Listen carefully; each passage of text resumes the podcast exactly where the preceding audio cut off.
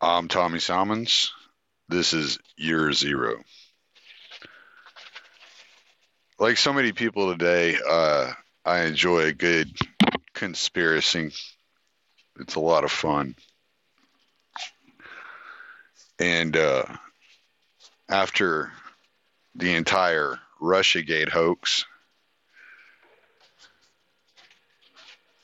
and then the beginning of the impeachment inquiry, I was like, man, these people are obsessed with conspiracies. That that even more so than me. You know, I'll I'll talk about you know provable instances in which the CIA acted, how they act, how they have have overthrown governments in favor of certain corporations or certain you know friendly business deals for them how they're they're in bed with oil companies and gas companies around the world um, how they're in bed with bankers around the world how they manipulate currencies and you know uh, how they've tested drugs on U.S. citizens. You know, I, will talk about those things, but um, these Trump, Russia, and and Ukraine impeachment scandals are just in, incredible as far as I'm concerned, especially when you start really looking at it. But when I first when it when everything was first going on here for the last you know couple of years, maybe I was just blind. Maybe I wasn't reading enough about the subjects. Um, hold on one second. Uh, I'm gonna drink my coffee this morning, but um, maybe I wasn't reading enough about the subjects, uh, which is probably the case because I didn't find it extremely interesting in any any way. I uh, found it a waste of time and just boring.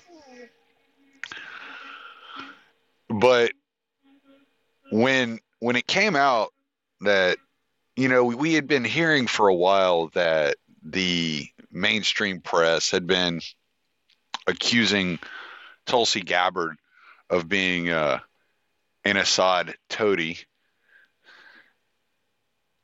And then suddenly this whole Russia narrative started around her as well. And, you know, it really pe- peaked and it really caught attention when Hillary Clinton came out and said that she was, uh,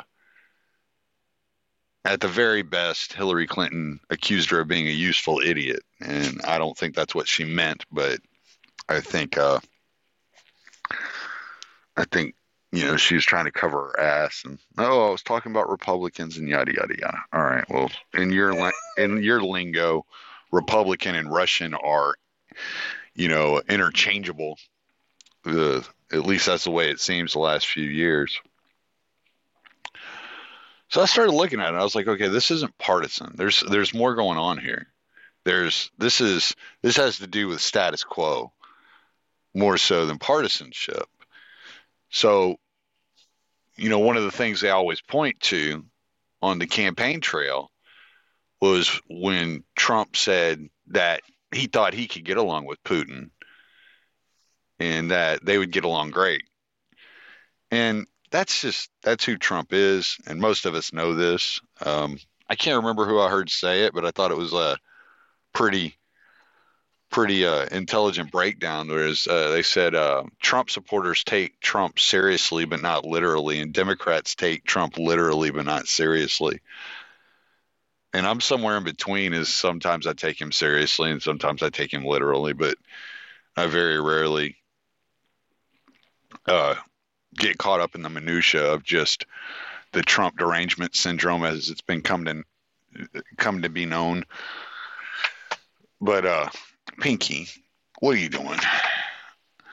But so I spent all last week going through this this entire impeachment and Russia uh, scandal and finding ties between the two. One one significant tie that I think will shed some light on the subject.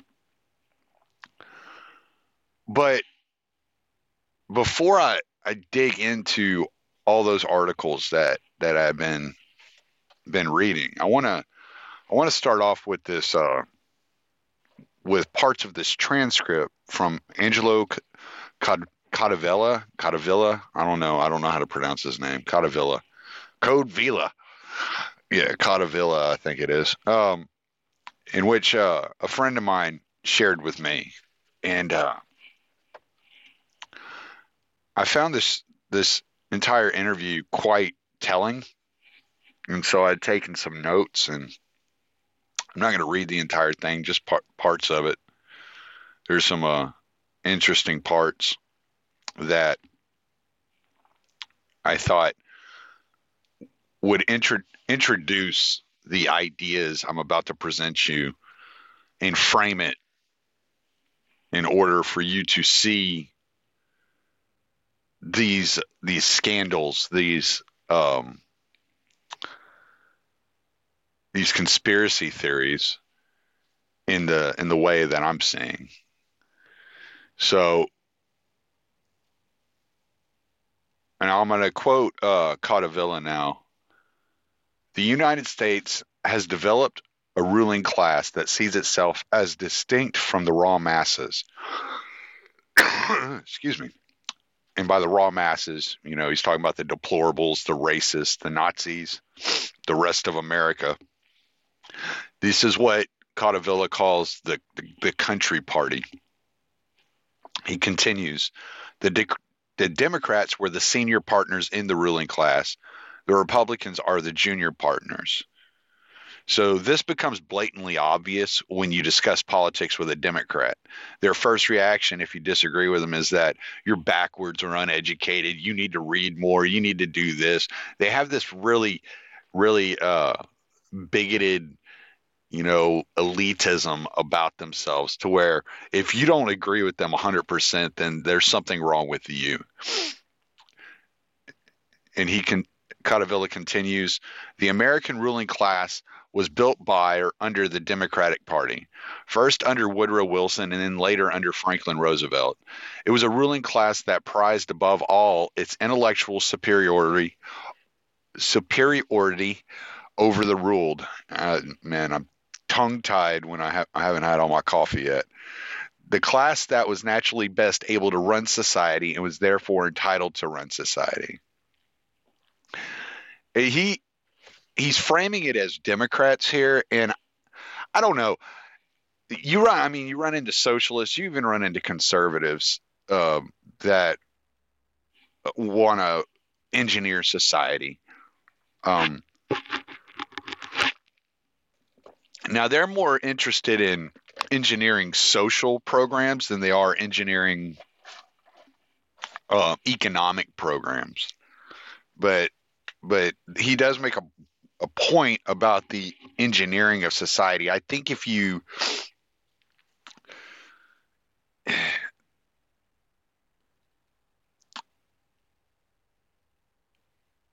yeah, I don't know. I think he's trying to differentiate between the elitist class and the Democrats, but by starting it talking about the Democratic Party, I found that a little bit like, well, I don't know. You're going to find these other guys too. So I think what he's trying to say is the elitist class believe that they are more uh, capable of engineering society and of of of structuring society in a more I would I I would say utopian, but I feel like that's a little bit too um, you know derogatory because I don't know if they actually believe there could be a utopia, but they they do believe that there could be a best case scenario. And uh, this is something that um, Zbigniew Brzezinski discusses in in the Grand Chessboard, and he's and he's talking about why American hegemony is is so important around the world. And the basic belief is, and and I think this is what the you get when you get into politics of any sort. But this is how the geopolitical sphere works, and I think this is how uh, this is how I read the political atmosphere uh, of the voting voting class versus the non-voting class, uh, for lack of better terms. But you have there's this idea, and like I said, Brzezinski uh, expounds on this majorly when it comes to American hegemony um, in in the grand chessboard. But the idea is that if we don't rule, somebody else will right? So you got this binary so that so that works perfectly for this binary lesser of two evils cause. Because it's like well i either got to get my guy to rule whether he's perfect or not or this other person is going to be ruling and that's the problem with the power that's within the politics and within dc and that's that's the same way that brzezinski looked at american hegemony that either the us has to be the sole global power or somebody else is going to take up that mantle. Right? So there's a lot of flaws to this thinking, but but I think this is just the general like binary concept that these people view the world from. So Codevilla continues, the Republican members of the ruling class aspire to that sort of intellectual status or reputation. As the junior members of the ruling class, they are not nearly as tied to government as the Democrats are he seems here he's overlooking the the worship of the military and the police. Um, the the Republican elites are certainly interested in pressuring every living being to adhere to American or Western cultural norms through the spreading of democracy and American interest at home and abroad. Not only are they interested, they were among the first to the party through the infiltration of Republican realpolitik by the Trotskyite neocons that took over the party after the Reagan administration. So, again, I think he's I, I think he's taken it a little easy on the Republicans here. I think he's given them a little bit too much of a pass, but but we do the point stands because I think of the John McCain's, the the Mitt Romneys, the Mitch McConnells. I mean, these people are just as buried in government as any of the Democrats. You know, they they the Republicans have their ruling elite. Now, what I think makes the Republicans a little bit different is I think you have in the Republican Party, you have more opportunity for an average Joe to to enter into politics. We've seen it uh, a little bit this year with with the Democrats, with Alexandria Ocasio Cortez, with uh, Ilhan Omar. Um, uh, there was there were a couple of others that I, I just can't think of their names right now off the top of my head, but so they've gotten some fairly average, ordinary people, whether you agree with them or not. What what the what the point of this is is when you're framing this, the the Mike Lee, the Rand Paul, the Alexandria Ocasio Cortez, and the Ilhan Omar are all the same from from the point of view of the elite, from the Nancy Pelosi, Mitt Romney, John McCain, you know, Hillary Clinton class of individual. These are two different things.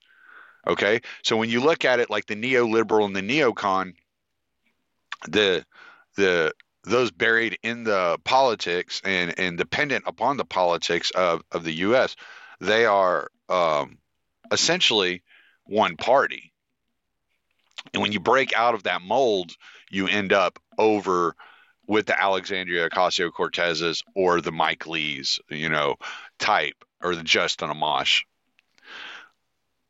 and and so so you have to at least I do.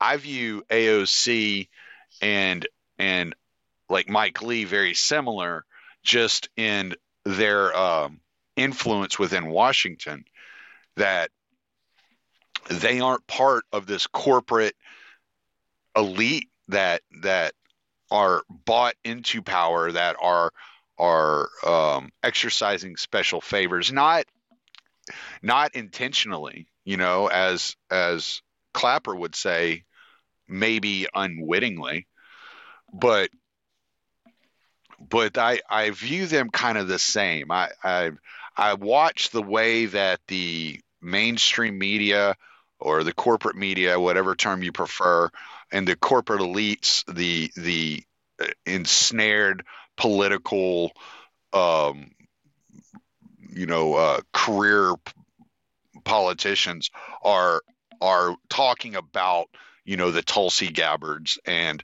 and the uh, Justin Amashas. You know, I I pay attention to that because it's not that different. You know, so when you have like Adam Schiff, if if if Adam Schiff or Nancy Pelosi were attacking AOC, I would probably be on the side of AOC like 90% of the time. Because despite how much I disagree with her politically, I understand that she is just a regular person, right?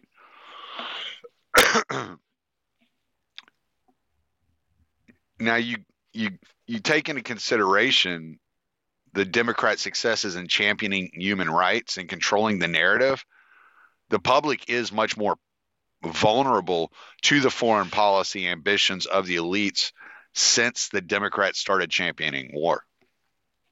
I find that really interesting that the the the the party of the 60s, you know, of free speech and of civil rights has turned out to be the most useful tool for the foreign policy establishment elites to continue their world domination, the the the spread of American hegemony, the spread of democracy. Uh, Codevilla continues. Proximity to government power has meant and does mean more money and greater possibility. The point of the ruling class is precisely the confusion of public and private power. This is, in fact, this is becoming, in fact, a corporate state, which, by the way, was pioneered by one of my former countrymen by the name of Benito, because Codevilla is, or Codevilla is from northern Italy, just as Benito Mussolini was. Parties are by nature coalitions, each part of which benefits from the other, but they share certain things in common. One of them is contempt for Americans who are outside of their ranks. So when he's talking about this coalition, this party, this coalition, he's talking he's talking Silicon Valley, academia, corporate media, politicians. He's talking about that the enshrined power, those that are put in are in these positions for a lifetime. That you're not going to get um you're not going to get say uh what's her name uh god damn it that fucking crazy bitch um Rachel Maddow to take Donald Trump's side over Nancy Pelosi's side. It's just not going to happen. This is ensnared and it's created this corruption and the proximity to the government that these people enjoy is actually where the corruption has come from because through their proximity they're experiencing power and money that they would have never had before. This is probably going to be a long episode because we're just getting started. So what I wanted to illustrate by going through this Codevilla piece is is how someone who is a former former Senate staffer and in control of the intelligence budget uh, has has started to has views DC and the elite What I found most revealing about this is how Codevilla hit the Trump moment on the head. The belief that those drawn to intellectual pursuits are more suited to engineer the society and dictate life choices for the working man, somehow convincing half of the country to ignore their desires and self interest as they pursue the utopia only they are qualified to lead us to, is what brought about an atmosphere for a Trump. The real problem is they haven't learned. But given the breakdown we just explored, is it any wonder? They don't see Trump as a rebuke to their policies. They see Trump as proof they have to take the reins. They see Trump as proof that the average man is not as sophisticated and and is, is too stupid to decide for themselves. when they you get when they they're showing you they're pointing out every day look what happens when we don't have control look what happens when and when average citizens take control and elect some some fucking moron some orange mussolini or whatever you want to call him you get trump you get racism xenophobia phone calls babies on uh, getting thrown out of incubators you know like they're just going to keep like they're going to keep throwing this. And that was a joke. If y'all didn't catch that, sorry. I'm I'm not delivering well. I'm I'm still half asleep. But I had time to do this this morning, so I wanted to get it done. So Codevilla continues to drive home this point. He says the basis of the revolt is simple we realize that you hate us and therefore we hate you back. And we will take anybody. Not that we found this man who fits our description because Trump, Donald Trump didn't fit anybody's description of what they wanted. But we will take anybody who will take a swing at you. Which is why I originally wrote at the back of that essay that this revolution would be for the better or the worse because of the urgency that the country class felt for getting out of all of this. Now, so here's the real tragedy of them not learning. They're further ostracizing those that felt so abandoned and taken advantage of that they used Trump as a middle finger. And since Trump was elected, these elites, both Democrat and Republicans, have been working tirelessly to reclaim their power, to overthrow the will of the people. They're not going to sit back and and fight from the inside and and just deal with the next four years or eight years. And honestly, if Trump would have had a smooth transition into government, as bad as he is on so many things, I don't think he would have, had a second term. I don't think he would have had an opportunity for a second term. But these the constant barrage of the media and and the political elites you know, attacking him every single day. You know, the Maxine Waters insanity and this, that, and the other. That has just made people like him even more in a lot of cases. You know, because they're like, well, yeah, this is why we elected him. He pisses you people off. That's what we wanted. We're telling you people to go fuck yourselves. You know? And they don't see this at all. Like I said, they think this isn't a rebuke on them. They think this just proves how much America needs them. You know?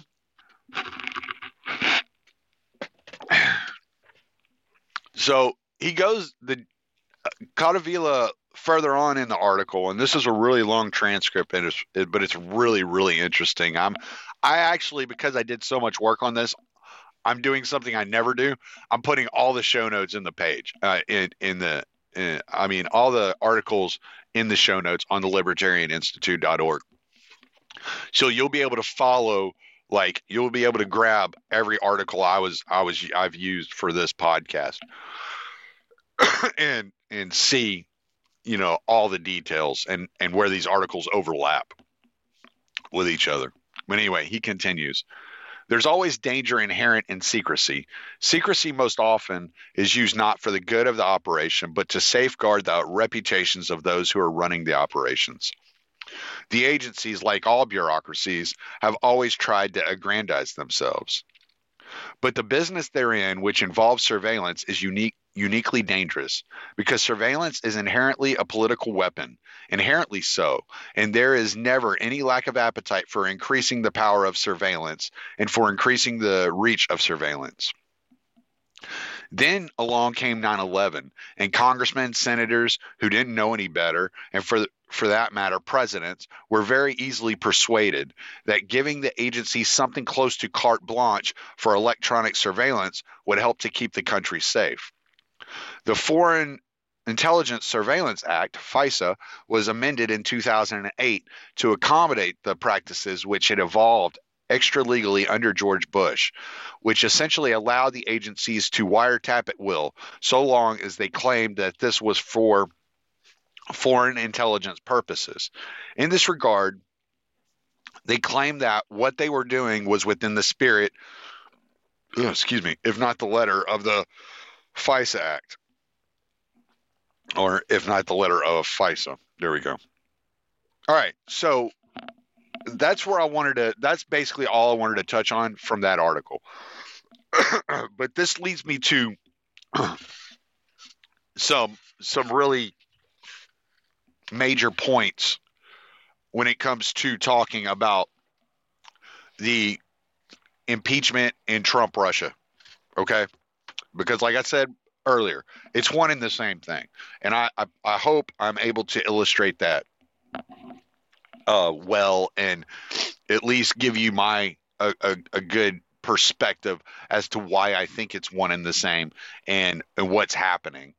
And I'm not claiming to be the only one on top of this, um, but I think I'm the only one trying to attack this from a position of nonpartisanship. Uh, so that's kind of my goal here. But we know that the Trump campaign was under surveillance.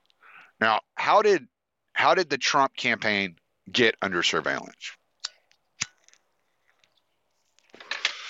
There there was a FISA warrant that was approved for Carter Page. But that's just for Carter Page, right? Well, not necessarily. In the FISA, the laws of FISA and the and the wiretapping in general, the NSA has the power to what they call a two hop rule. Okay? What this means, what this two hop rule means is that if you're wiretapping me, okay, if you're surveilling me, then legally you have the right to surveil everyone I talk to. But not only do you have the right to surveil everyone I talk to, you have the right to surveil everyone that I talk to talks to. Okay? You see what I'm saying? So one hop would be everyone I talk to. The second hop would be everyone that they talk to. So you you just turned it from one person into three, four hundred people that you are legally allowed to surveil, right? So if I were in communication with, let's say, um, a foreign terrorist, let's say, okay, and even if I didn't know he was a foreign terrorist, right, and it's just somebody I knew, and they call me up and they're under surveillance. Now suddenly I'm under surveillance. And then everybody I talk to is now also under surveillance just by having that communication, right? So what what the bet is is Carter Page fell under surveillance. And I bet that either he directly spoke to President Trump or he directly spoke to someone who directly spoke to President Trump, giving the two hop the the surveillance power over Donald Trump. So they were le- within their bounds, legally within their bounds, to surveil Donald Trump. Now, we all know today that these FISA warrants were based off of the Steele dossier, which turned out to be a bunch of shit. And I will get into that here shortly. Actually, the first article I'm going to touch on from 2007, written by Glenn Simpson, political hack and employee of Fusion GPS, and his wife, Mary Jacoby, is called How Lobbyists Help Ex Soviets Woo Washington. And this, this article serves as some great importance today, and I will hopefully explain why in an intelligent manner. But I'm going to continue to drink my coffee if you will forgive me for that. So, in the article from 2007, again, this will be in the notes for the page, so you will be able to read this entire article to completion if you would like. Glenn Simpson and Mary Jacoby write Ex Soviets are lining up to hire help with criminal cases, lobbying, and consulting. To persuade investors and regulators, they are committed to good corporate governance. As they wrest ever greater control of Eurasia's vast energy reserves and other natural resources, all have become politically powerful in their home countries as well, making them, and by extension, their U.S. advisors, key players in Western efforts to promote regional stability. Now, this is a insight as to Russian where Russian relations were at this time in 2007. But here's where it gets interesting. You might recognize some of these names. Alfa has paid Barbour Griffith and Rogers, the influential lobbying firm co-founded by Mississippi Governor Haley Barbour, nearly 2 million in lobbying fees. Paul Manafort has advised the Ukrainian metals billionaire and his close political ally, Ukrainian Prime Minister Viktor Yanukovych. Mr. Yanukovych who favors closer ties with Putin's administration, is embroiled in a power struggle with pro Western Ukrainian President Viktor Yushchenko. God damn it. so in 2010, after this article was written, Yanukovych was elected as Ukraine's president, giving Manafort unprecedented access but th- his proximity to Putin endangered his presidency. In 2014, he was removed from power, and in retaliation to the U.S. backed coup, Putin took Crimea as a strategic port without killing anybody. Let's remember, nobody died in that. The Russian go- the Russian military told the Ukrainian military, "This is ours now," and the Ukrainian military said, "All right, I ain't fighting over this shit," and they left. The article continues Mr. Manafort, who isn't registered as a consultant to the Ukrainian leader, didn't respond to a request for comment. So, what they got Manafort for was exactly this. So, this information was available in 2007, and they did not convict him until 2019 or 2018 with this whole Trump Russia scandal. Because prior to him having him being in the annals of power in Washington D.C. His and working against the elitist and the establishment foreign policy that his ties to Yanukovych was actually quite uh, useful. They gave them a way to watch Yanukovych, right?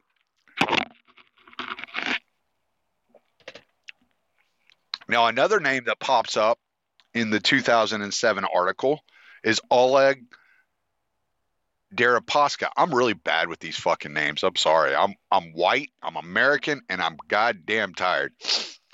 Deripaska was an associate of Bob Dole when Manafort worked for, for Dole. He was accused of a multitude of crimes, including extortion and bribery. In the midst of the Mueller probe, sanctions were leveled at him, and he filed a lawsuit against the Treasury Department, claiming over seven billion in losses due to the sanctions. But there's another tie to Deripaska you haven't been told about. John Solomon wrote in March of 2018, I believe it's a Hill article, under the title title Mueller may have a conflict, and it leads directly to a Russian oligarch and this article reads In 2009, when Mueller ran the FBI, the Bureau asked Russian oligarch Oleg Deripaska to spend millions of his own dollars funding an FBI supervised operation to rescue a retired FBI agent, Robert Levinson, captured in Iran while working for the CIA in 2007. The Levinson mission is confirmed by more than a dozen participants inside and outside the FBI, including Deripaska, his lawyer, the Levinson family, and a retired agent who supervised the case. Mueller was kept apprised of the operation. So when you when you realize that Deripaska has these ties to to Mueller and the CIA, you realize that okay, it would be easy for them to use Deripaska to leverage Deripaska to take partial truths about Manafort, his former relationship with the ousted president of Ukraine, and charge him with financial crimes known about for over a decade. But what does this have to do with investigation into Trump? All right. So we'll move on to Lee Smith article in Tablet. Did President Obama read the Steele dossier in the White House last August? In a Facebook post from June 24, 2017, Mary Jacoby claimed that her husband deserves the lion's share of credit for Russiagate. It's come to my attention, she this is quoting Mary J- Jacoby's Facebook post. It's come to my attention that some people still don't realize what Glenn's role was in exposing Putin's control of Donald Trump, Jacoby wrote. Let's be clear. Glenn conducted the investigation. Glenn hired Chris Steele. Chris Steele worked for Glenn. This assertion is hardly a simple assertion of family pride. It goes directly to the nature of what became known as the Steele dossier, on which the Russiagate narrative is founded. So she's admitting there, this article, this Glenn Simpson article from 2007, is what became known as the Steele dossier. It was at least the the foundation for it. It gave the insight into Alfa Bank. It gave the insight into Paul Manafort, right? they dig up, you know, a little bit of sleuth here and and scum there, and whether it's true or not, you pay the right people to to find information. They're going to make up some information. I mean, we're well aware that if you pay bad people to do things in for the US government, a lot of times good people end up dying, right? This has been the story of Afghanistan and Iraq.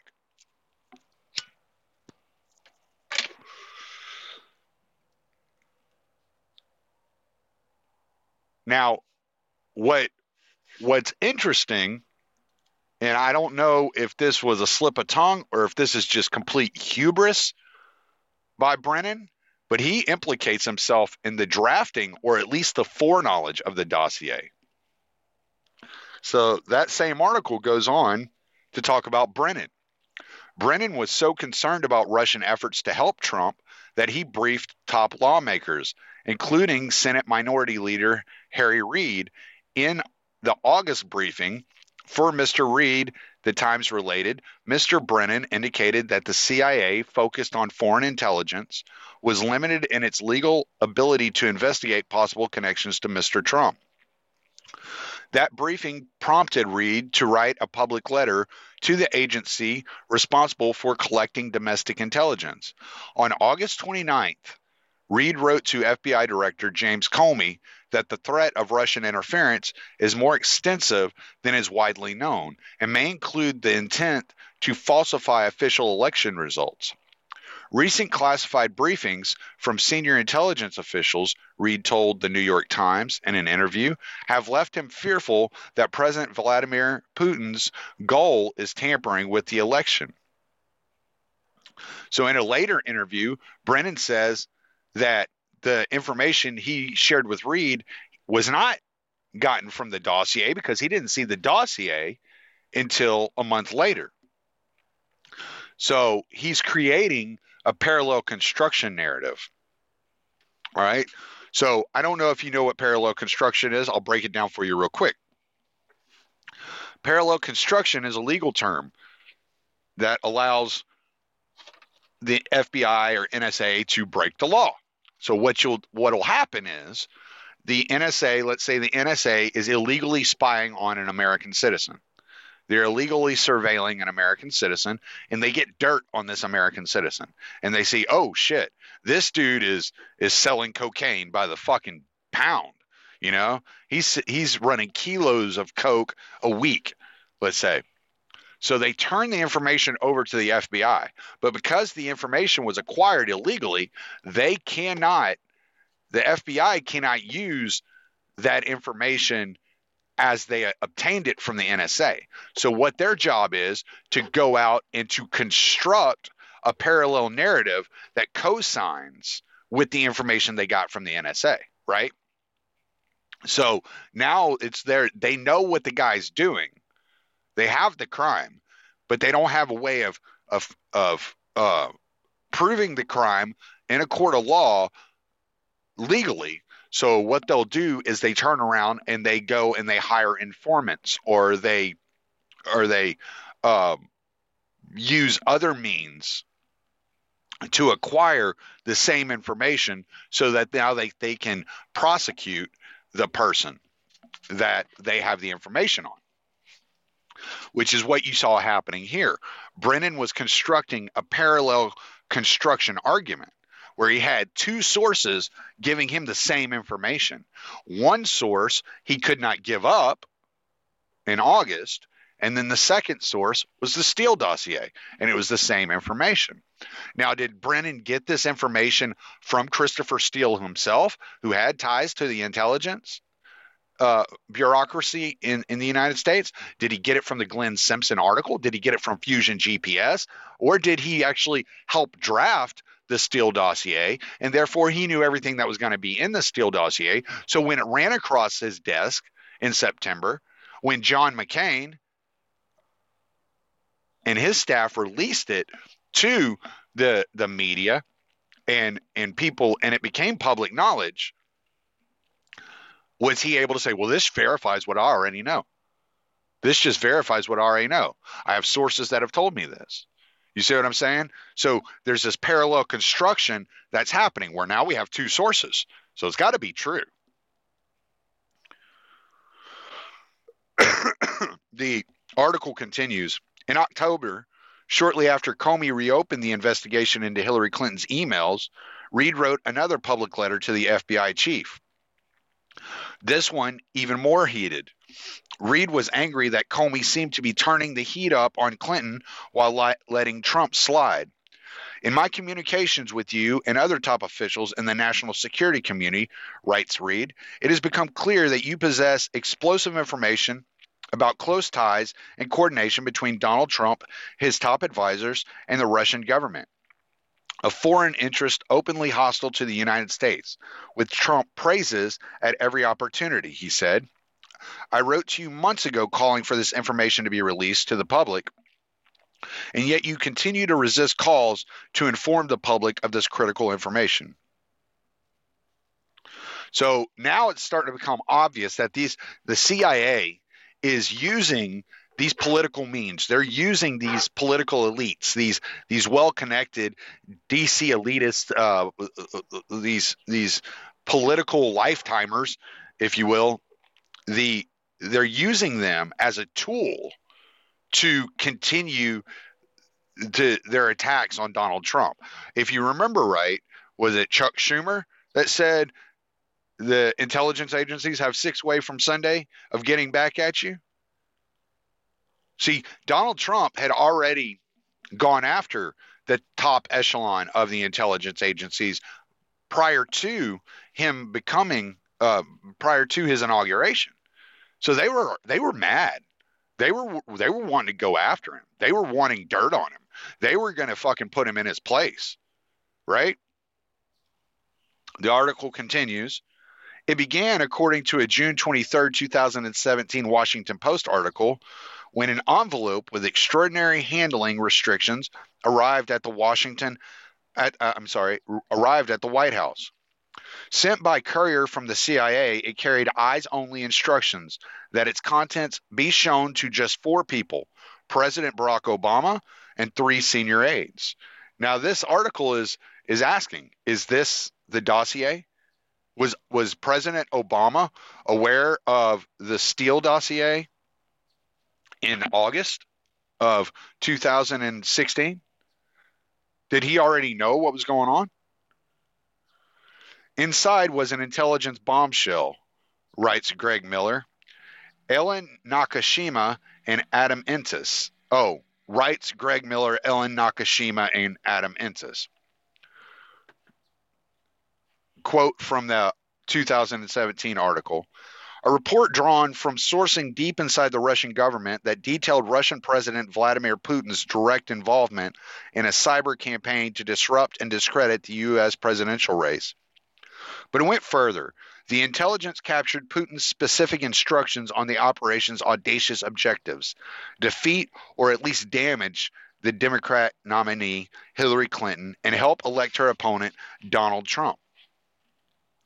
The article explains that the material was so sensitive that CIA Director John Brennan kept it out of the president's daily brief, concerned that even that restricted report's distribution was too broad. The article wraps up. If the CIA had a human intelligence source that close to Putin, publication of the Post article could have exposed that source, doing incalculable damage to American national security. He and many of his loved ones would then have presumably died horrible deaths. Or, as Mary Jacoby surmised, it was her husband's handiwork that landed on the president's desk. But what if it was her husband's handiwork? And the additional information within that handiwork, known as the Steele dossier today, the prostitutes pissing on the bed, all the Carter Page information, and all that was actually leaked to them by a source close to Vladimir Putin. Now, the statement that stood out to me the CIA had a human intelligence source that close to Putin. Obviously, that's going to stand out to me because I'm looking at this from an intelligence uh, in, uh, operation, not from a partisanship operation. This reminded me of a consortium news article that I read suggesting the intelligence coming from a Russian source was disinformation to further inflame political tensions in the U.S., and it worked. This is an article written by Scott Ritter in September 2019 called The Spy Who Walked Away. And I'm just going to, I got a few, probably, I don't know, five, six paragraphs from this and some notes I, I took on it reports that the CIA conducted an emergency exfiltration of a longtime human intelligence source who was highly placed within the Russian presidential administration sent shockwaves throughout Washington, D.C. The source was said to be responsible for the reporting used by the former director of the CIA, John Brennan. Okay? So is is this source feeding John Brennan the information to get into Christopher Steele's hands to uh, to complete the narrative that Glenn Simpson had started in 2007? In making the case that Russian President Vladimir Putin personally ordered Russian intelligence services to interfere in the 2016 U.S. presidential election for the purpose of tipping the scales in favor of then candidate Donald Trump. There was a Russian spy whose information was used to push a narrative of Russian interference in the 2016 presidential election. This much appears to be true. Everything else that has been reported is either a mischaracterization of fact or an outright fabrication designed to hide one of the greatest intelligence failures in U.S. history. Excuse me. Oleg Smolenkov, a young diplomat on the rise, worked as a second secretary assigned to the Russian Culture Center. The CIA and FBI, this is my notes. The CIA and FBI are constantly looking for Russians tied to the government to turn into spies.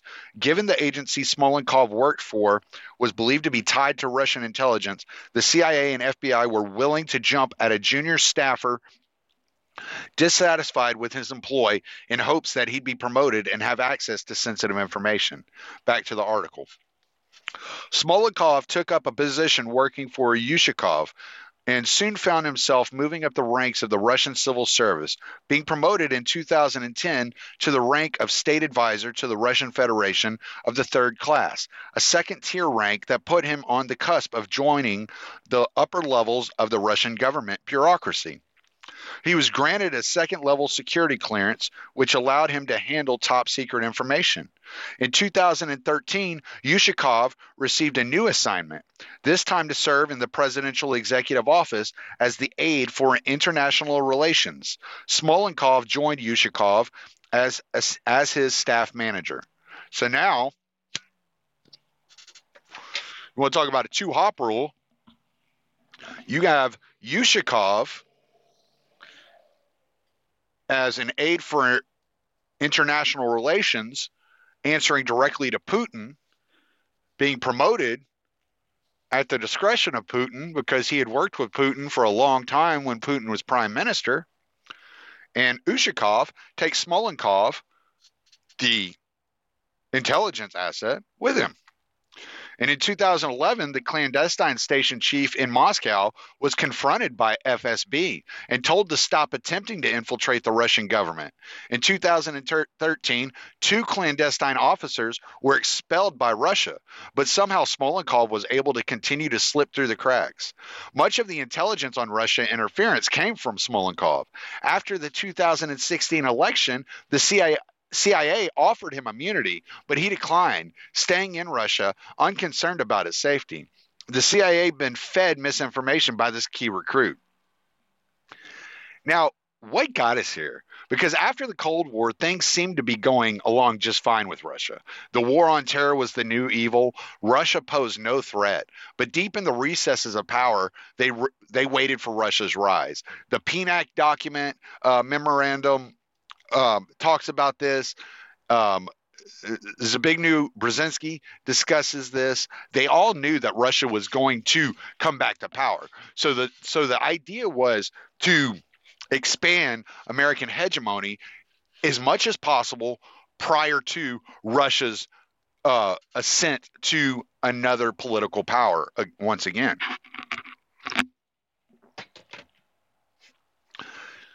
You know, even and as they began to see Russians ascent to power and and Russia becoming another a superpower again, I mean, we offered reset buttons and business dealings, uranium, gas, oil, whatever served their purpose, but they never viewed Russia as anything more than competition to be taken out. Some rumors flew that Russia may be invited into NATO, but they always made sure that the terms were too difficult for Russia to agree to. Russia was never to be an ally, Russia was to be a subject. This was all about full spectrum dominance. This was about American hegemony. And when Dole began dealing with Russian businesses prior to the 2008 election, Hillary contacted her political operative, Glenn Simpson, who worked for Fusion GPS and wrote for the Wall Street Journal, to reveal the lobbying and the business dealings that were taking place behind the scenes from people like Bob Dole, who viewed Russia as a sovereign nation and not as a potential proxy of the United States. Okay, so now we get the Uranium One scandal. And here's a little bit from an article on the Uranium One scandal. Before the Obama administration approved a controversial deal in 2010 giving Moscow control of a large swath of American uranium, the FBI had gathered substantial evidence that Russian nuclear industry officials were engaged in bribery, kickbacks, extortion, and money laundering. They also obtained an eyewitness account backed by documents indicating Russian nuclear officials had routed millions of dollars to the U.S. designed to benefit former President Bill Clinton's charitable foundation, during the time Secretary of State Hillary Clinton served on a government body that provided a favor- favorable decision to Moscow. Now, records show this started in 2009 and ran until 2011 when they wised up. But was it the U.S. that wised up or was it Putin that wised up? Was this a cover? Was this whole uranium scandal a cover in order to implement create uh, uh, uh, a precedent in Russia for an American company and an American resource to leverage against Russia and create this proxy force out of Russia and get Russia to bend to American supremacy and American dominance and stop trying to compete? Was this all a charade and and just um, a tactic used in order to put Russia in a position where they had no choice but to submit, to make them so dependent for nuclear energy on the United States that they would have to deal with the U.S. on a level that benefited American interest before it benefited Russian interest? Because this is how these things work, right? This is if if you don't if you don't bow to American interest and allow us to turn those screws of dominance and really bend knee to American dominance, then you're in, then there's the potential, there's the danger, there's the threat of a coup led by America, financed and trained by the CIA. So, is there any evidence that between 2009 and 2011, when this uranium one scandal was actually taking place, America was trying to leverage political power and authority over Russia? And when when uh, the intelligence agencies realized it wasn't going to work, they started taking action in order to overthrow Vladimir Putin and the and the existing Russian government? Well, Vladimir Putin thinks so. In December 2011, ABC reported Prime Minister Vladimir Putin has accused the United States of stirring up protests against his 12 year rule and said foreign countries were spending hundreds of millions of dollars to influence Russian elections. Mr. Putin said U.S. Secretary of State Hillary Clinton had encouraged Kremlin opponents by criticizing the vote. She set the tone for some opposition activists, gave them a signal. They heard the signal and started active work. Now, something had to be done. Not only is Putin on to spy operations within the Russian government, he's on to an attempt to disrupt Russia's sovereignty and Ukraine's new president's buddy buddy with Putin. So, what's the U.S. going to do? Well, they're going to overthrow it was time to take action in order to gain control of the natural gas sector sector of Eastern Europe. Why is the natural gas sector so important in Eastern Europe? The same reason oil is important all over the world. Everybody needs it. It's something that's needed. The natural gas sector is some of the biggest business and is some of the most corrupt business in the Ukraine and Russia. So now enters billionaire friend for the assist. This is where it gets interesting. June 2014, Fareed Zakaria, or Z- Zachariah Zakaria, I think it's Zakaria, he works for CNN, interviews George Soros. Zakaria asks Soros, first on Ukraine, one of the things that many people recognize about you was that you, during the revolutions of 1989, funded a lot of dissident activities, civil society groups in Eastern Europe and Poland, the Czech Republic. Are you doing similar things in Ukraine? Soros. Well, I set up a foundation in Ukraine before Ukraine became independent of Russia, and the foundation has been functioning ever since and played an important part in events now. It is well known, although forbidden for the establishment media to mention, that Soros worked closely with USAID, the National Endowment for Democracy, who is now doing work that was formerly assigned to the CIA. So is this a CIA cover? Is Soros a CIA asset? The International Republican Institute, the National Democrat Institute for International Affairs, the Freedom House, and the Albert Einstein Institute to infiltrate a series of color revolutions in Eastern Europe and Central Asia following the engineered collapse of the Soviet Union.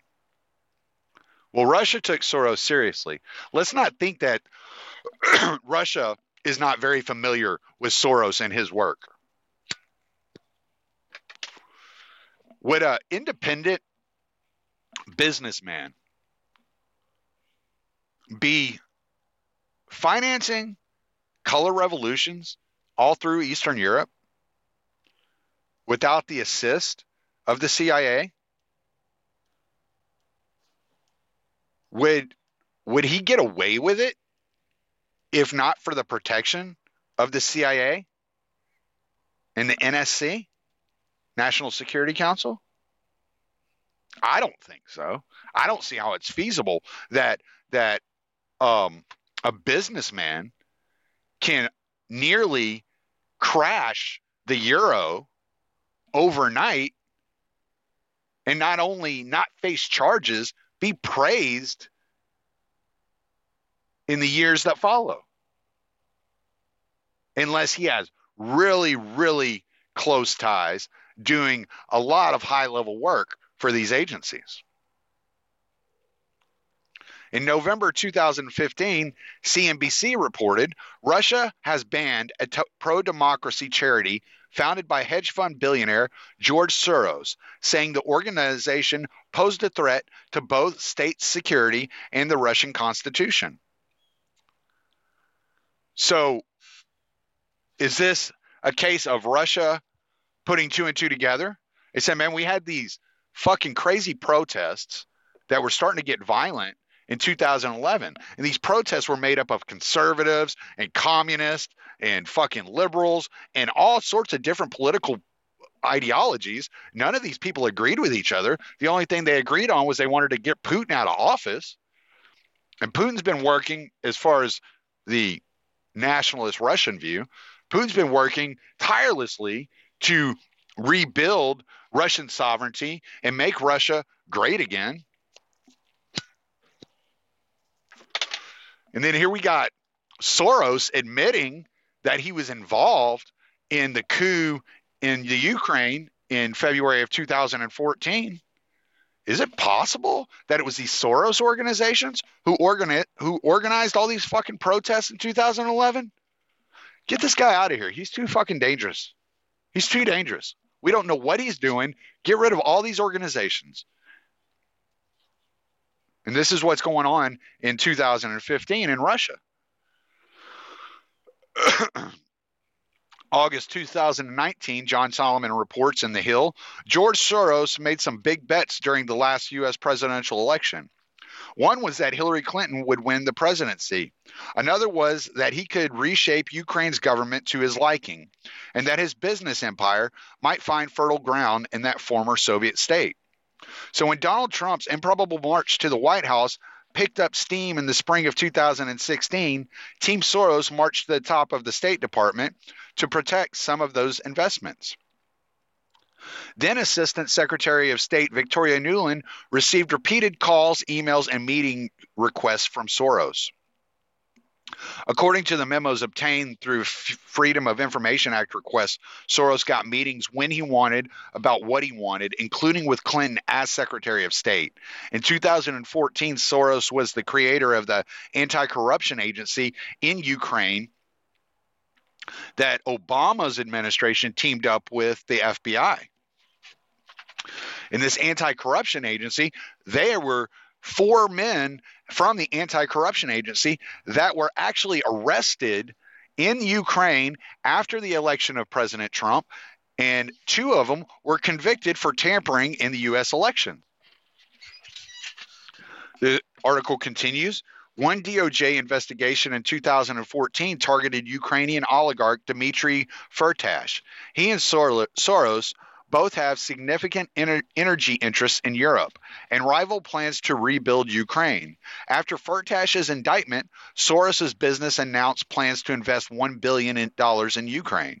In April 2019, John Solomon reported, as Donald Trump began his meteoric rise to the presidency, the Obama White House summoned Ukrainian authorities to Washington to coordinate ongoing anti corruption efforts inside Russia's most critical neighbor.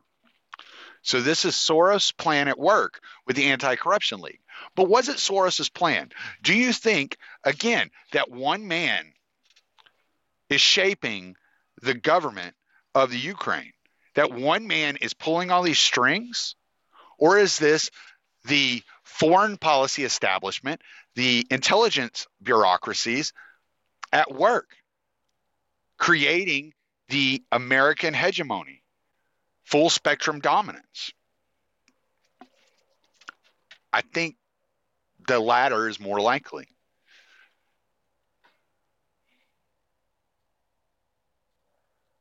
So the article continues the agenda suggested the purpose was training and coordinating coordination. But Ukrainian participants said it didn't take long during the meetings and afterwards to realize the Americans' objectives included two politically hot investigations one that touched Vice President Joe Biden's family, and one that involved a lobbying firm linked closely to then candidate Trump. One of the Ukraine sources, Andriy Telizhenko, revealed in an interview with Glenn Beck that Soros was behind the firing of Shokin as well. He stated that Soros NGOs were constantly protesting Shokin, so much so Shokin offered to meet with them. After the meeting, the protests got more intense. Then Biden made his move to withhold $1 billion, and Shokin was gone. Yuri Lutsenko then took over as lead prosecutor. In March 2019, Lutsenko told Hill TV's John Solomon in an interview that aired Wednesday that U.S. Ambassador to Ukraine, Marie Yovanovitch, gave him a do not prosecute list during their first meeting. Unfortunately, from the first meeting with the U.S. Ambassador in Kiev, she gave me a list of people whom we should not prosecute. Now, did this, who was on this list? And who wasn't on the list? According to uh, how you say this guy's name again? Telizhenko, Hunter Biden, and many Soros connected high level people were on the list not to prosecute, and Manafort was on the list to prosecute, to go after him. And that's what happened. Hunter Biden was let go free and clear. And when he realized, when it became apparent that Durham, through the work of Giuliani, who had turned over intense amount of records to the State Department uh, after he had been investigating the operations in the Ukraine, um, they got that information to to Durham and Barr, and there was an actual um, the U.S. Uh, IG was actually doing a lot of investigation in the Ukraine, and that's around the time that Hunter Biden decided, okay, I don't need to be on this board of directors anymore, and he bolted. So in April of 2019, the Daily Caller had uh, had an article. Firms tied to Fusion GPS Christopher Steele were paid 3.8 million by Soros-backed group. the Democracy Integrity Project, a nonprofit that receives funding from George Soros, paid firms tied to Fusion GPS and Christopher Steele more than 3.8 million in 2017. Tax filings show that the Democracy Integrity Project provided its research to government entities. The group's founder, a former staffer for Dianne Feinstein, has described it as a shadow media organization that helps the government. The payments made by the Democracy Integrity Project are more than three times what the DNC and the Clinton campaign paid Fusion, GPS, and Steele. In January, see, like this is what you get. You get when when Soros appears, his fingerprints end up everywhere. This guy throws money around so freely it is completely and totally fucking insane. I just can't bring myself to believe that there's like a Rothschild or uh, uh, a Soros, you know, conspiracy where this one guy is pulling the puppet strings of the world. I really believe that he is doing the bidding of the CIA in order for his own business interests. You know, very similar to, you know, um, Allen Dulles, you know, going going into um, what was it, Colombia, and overthrowing the government for John Foster Dulles's business, you know, the International Fruit Company. So I have a really hard time believing that he's the one pulling the strings. I just think he's such big influence and big money within the intelligence agencies, and that this is part of their it, it fits right into their agenda to dominate and to create an American hegemony that they they use him at will and he's more than happy to operate within their parameters because it helps it helps him in his business. So it's a win-win for both of those. Shit, I just lost my spot. Give me one second. I got to find where I was. It was way down here. Okay. All right. So, January of 2017, to show that I'm not just reading a bunch of, excuse me, I'm not reading a bunch of uh, partisan articles. The Hill is actually probably more moderate. John Solomon did used to work for New York Times, the Washington Post, and the Associated Press. And now he's writing for The Hill, and he's done a lot of great investigation on what's going on behind the scenes with all this stuff. But in Politico, January 2017, Ukrainian efforts to sabotage Trump backfire. Kiev officials are scrambling to make amends with the president elect after quietly working to boost Clinton. Ukrainian government officials tried to help Hillary Clinton and undermine Trump. This is when Alexandra Chalupa, friend of suspected whistleblower Eric Ciaramella, CIA and NSC, pop in. And I'm saying NSC for effect. I'll get to that in a minute. Manafort's work for Yanukovych caught the attention of a veteran Democratic operative named Alexandra Chalupa, who had worked in the White House office, a public liaison during the Clinton administration.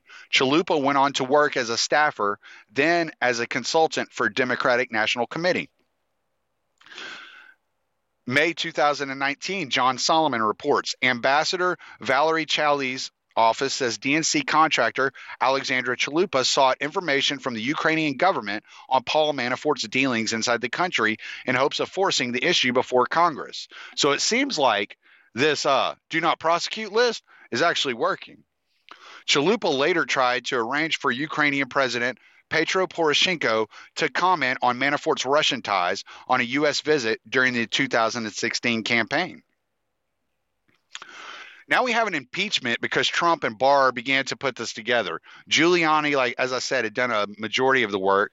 He had turned over all his all his investigation over to the State Department. The State Department kind of shelved it, but the the Department of Justice under Barr took a look at it. You know, and Durham opened up an investigation with Barr, the IG report on FISA abuse. Well, what happened was during the summer they interviewed Christopher Steele. And after that interview is when the NSC, according to Vindman, pressured Donald Trump to make this call to the Ukraine. Right? So Donald Trump, under pressure from the National Security Council, makes this call to the Ukraine. A whistleblower comes forward and reports that Donald Trump is looking to investigate political opponents using uh, a quid pro quo of military weapons and military uh, financial aid to the Ukraine as leverage to get the Ukrainian government to dig up dirt on his political opponent, Joe Biden. Well, what Donald Trump, it appears to be, was actually trying to do was follow up on that 2017 Politico story that said, hey, the Ukraine was actually boosting Hillary Clinton here.